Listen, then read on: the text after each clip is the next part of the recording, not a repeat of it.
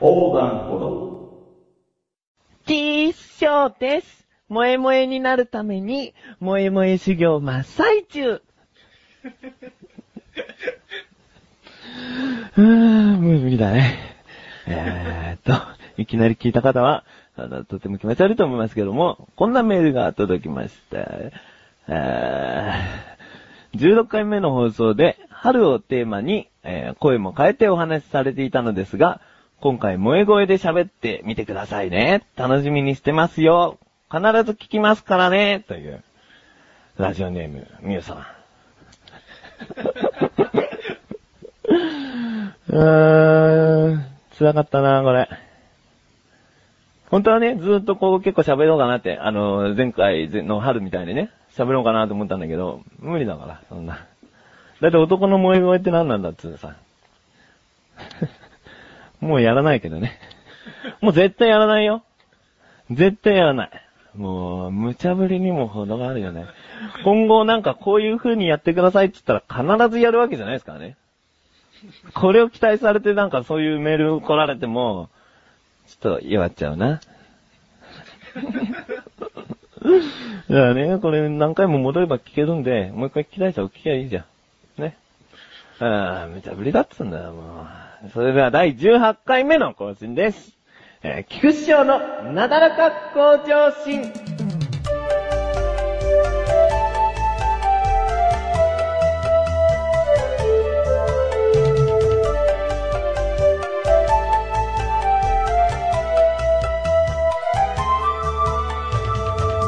えー、銀座での、その CF コンテストの結果発表聞いてくれましたかね？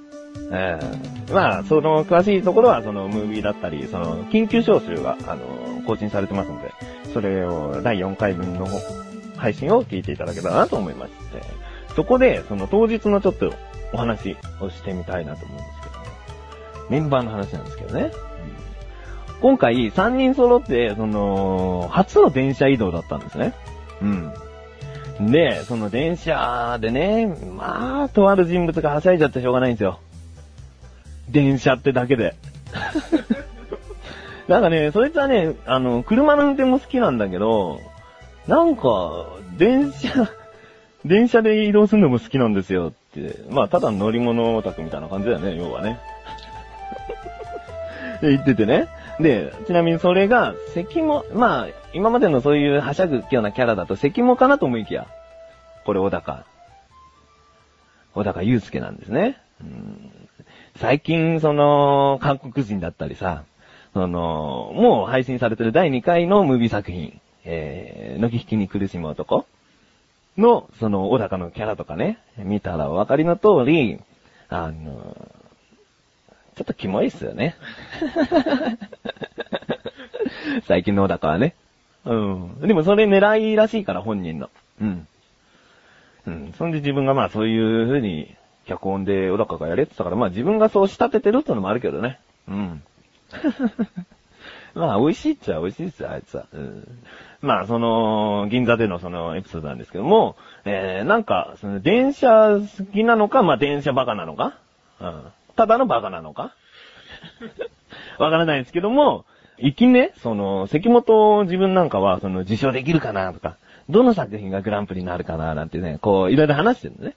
で、あれ、あの作品見ましたとか、他の作品なんかもこう話してるから、結構、こう盛り上がってね、関本お話ししてたりするんだけど、横から、その、小高が、なんか電車のうんちくを言ってくるんですよね、なんか。うんちくっていうかなんかよくわかんない。覚えてないぐらい聞いてないや。うーん、なんかね、挟んでくるんですよね。全然そういう話に乗ってこないでね。そんで電車に乗るでしょ？そうするとね、電車の中でもね、その写真を撮るんですね。あーで、まあもちろんその、ね、他の人とか撮らないけど、メンバーを中心にこう撮ってるんだけど、まあね、そのいろんな電車のパーツとかは撮るよね。釣り革とか撮ってたもんななんかもう何しに行くんだってね、小高。せめて一機ぐらいさ、その、CF コンテストのことでこう盛り上がっていけばいいのにさ、うん。あの時とにかくもう小高は子供でしたね。で、あの、近畿上司でも話してるんですけども、まだ小高のエピソード続きますよ。CF コンテストの会場だったアップルストアね。そこで賞をもらったことよりも、マウス買って浮かれてましたからね。行きは電車で、現場ではマウスで、喜んで。ねえ、ほんと何しに来たのかなとか思ったりしますけどね。で、小高の悪口的なことこう言ってますけども、ね。それ全く小高に対して悪いと思ってませんね。うん。うん。なんでかって言ったら、その、以前、その、自分の車小高が、その、傷つけたからですね。落ち込んでません。あの当日は相当落ち込んでましたね、小高。あーだから別に俺は、その、傷つけて何もしなくていいから、あの、ラジオで覚悟しとけよと。ラジオで散々言い出せてくれれば別に何もしなくていいよ、みたいなことを言ったんですね。今までにないぐらい凹んでましたね。あーいいんですよ、小高は。あの、小高実は、あの、M なんじゃないかなと思いますね。小高自身は S、S ですなんか言ってるんだけど、だから、M なんじゃないかなと思ってますね。なんだかんだね。あ ーあーそんな、小高のキャラクターは、あの、第2回のムービーで、またね、時は冴えた演技をしてますんで、見てやってください。えー、キャラがつくことはいいことです。頑張れ小高祐介ってことで、一旦ここで CM です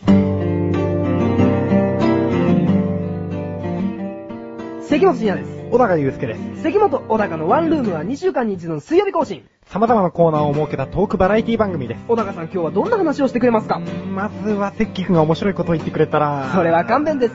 関本小高のワンルーム、ぜひお聞きください。前半と後半と共にお願いします。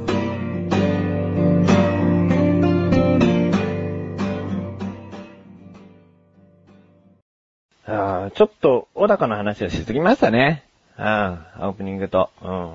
しばらくはいいや、小高は。うん。では、行きまーす。コーナーです。自力 80%! このコーナーでは日常にある様々な疑問に対して自分で調べ自分で解決していくというコーナーです。えー、今回はメンバーからの疑問です。えー、あ、小高からの疑問ですね。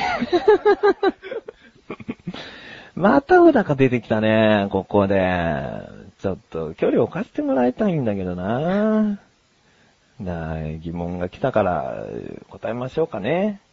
えー、メンバー小高からの疑問。高速道路で誤って無線で入ってしまったらどうなるの？うーん。ね、お金がなくて高速道路入っちゃったらどうなるんですか？っていうことですね。なんでこんなこと考えるんですかね、あいつは。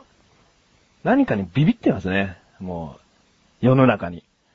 ね。でもまあ、この疑問はね、なかなか自分も知りたいことだったんで、うんあ、どうな、どういう対処されるのかなって、うん、気になってたんで調べてきましたよ。うん。で、ここからが、答え。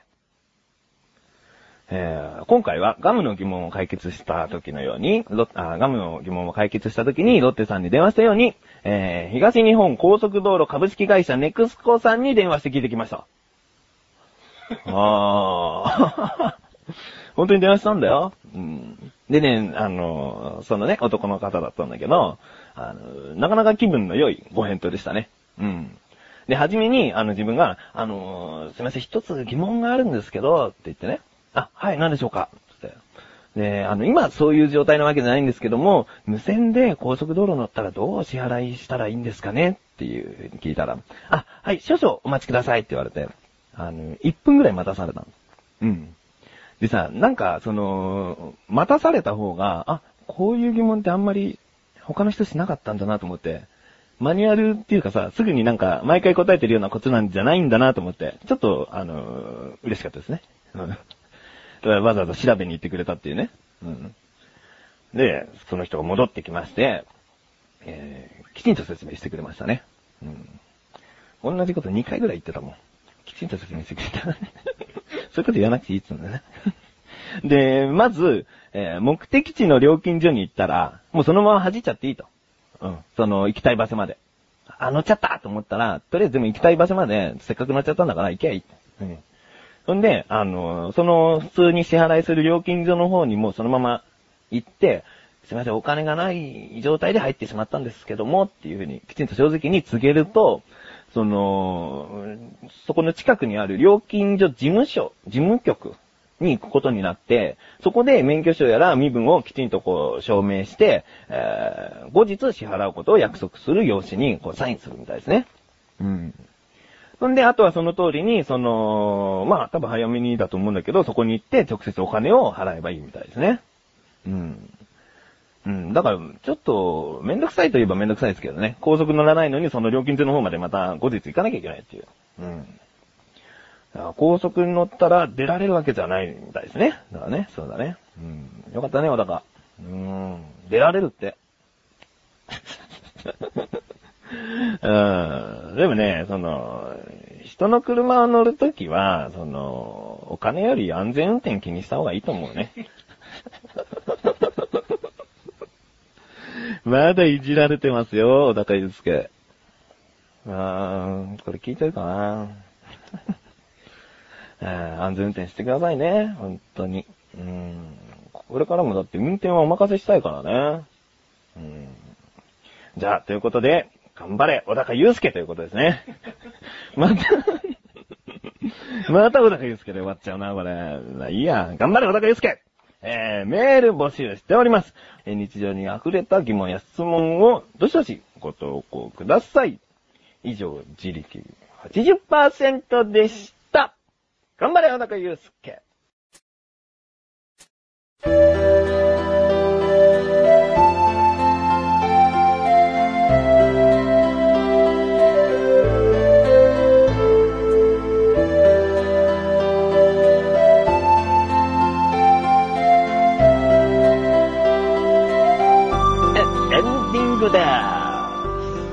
えー、ちょっとこう、ああの、高速道路についてお話ししたんですけども、その、浅くの話によると、高速道路原付で入るとどうなるのかっていう。なんか原付で入ると、そのパトカーがやってきて、それでパトカーの中にいる警官が二人、大抵二人なんで、その一人がその原付に乗って、乗ってたやつはパトカーで送られるみたいですね。うん、うん、と思って。なるほどなぁと思ったんだけど。うん。なんでそいつはそんな話を知ってるんだろうね。なんか過去に関係あったのかな。まあ別にいいんですけど、参考になったなと思って。うん。あのね、最近こうね、電話でね、この解決、あなんだね、解決したい時に電話した方がね、早いね。確実に返ってくるもんね、答えがね。うん。だから、まあね、電話をうまく使っていこうかな。あーとということでね、あの、第2回、えー第2回の、えー、のき引きに苦しむ男という作品が、あの、4月1日から、えー配信されております。もう見てくれた方いますかねうーん、まあ、ここで少しちょっとだけ、その、菊池が脚本なんですけども、自分が脚本なんですけども、あの、タイトルをちょっと口に出してみたら面白いかなと思うんですよね。うん。これはちょっとね、まあ意味深に捉えてくださいよ。タイトルをちょっと口に出すと、その作品がまた、ちょっと、あと、こういうことかっていうのがね、ちょっと一つあるんですよね。うん。まあ、そんな感じですね。うん。お知らせです。えー、商談歩道。えー、最近のはそうですね、銀座のこととか、そういう写真とかもいっぱい貼ってありますんでね。あの、見てやってくださいね。あの、またちょっと話したくはないんですけども、その、小高がマウスを買って浮かれた写真が載ってたりしますんでね。あ、本当だ、こいつ、ここ一番で、笑ってるのを、このマウス持ってる時だ、みたいなね。そんなのがわかりますんでね。えーということで、なかなか向上心は毎週水曜日更新です。えーではまた次回。お疲れ様でーす。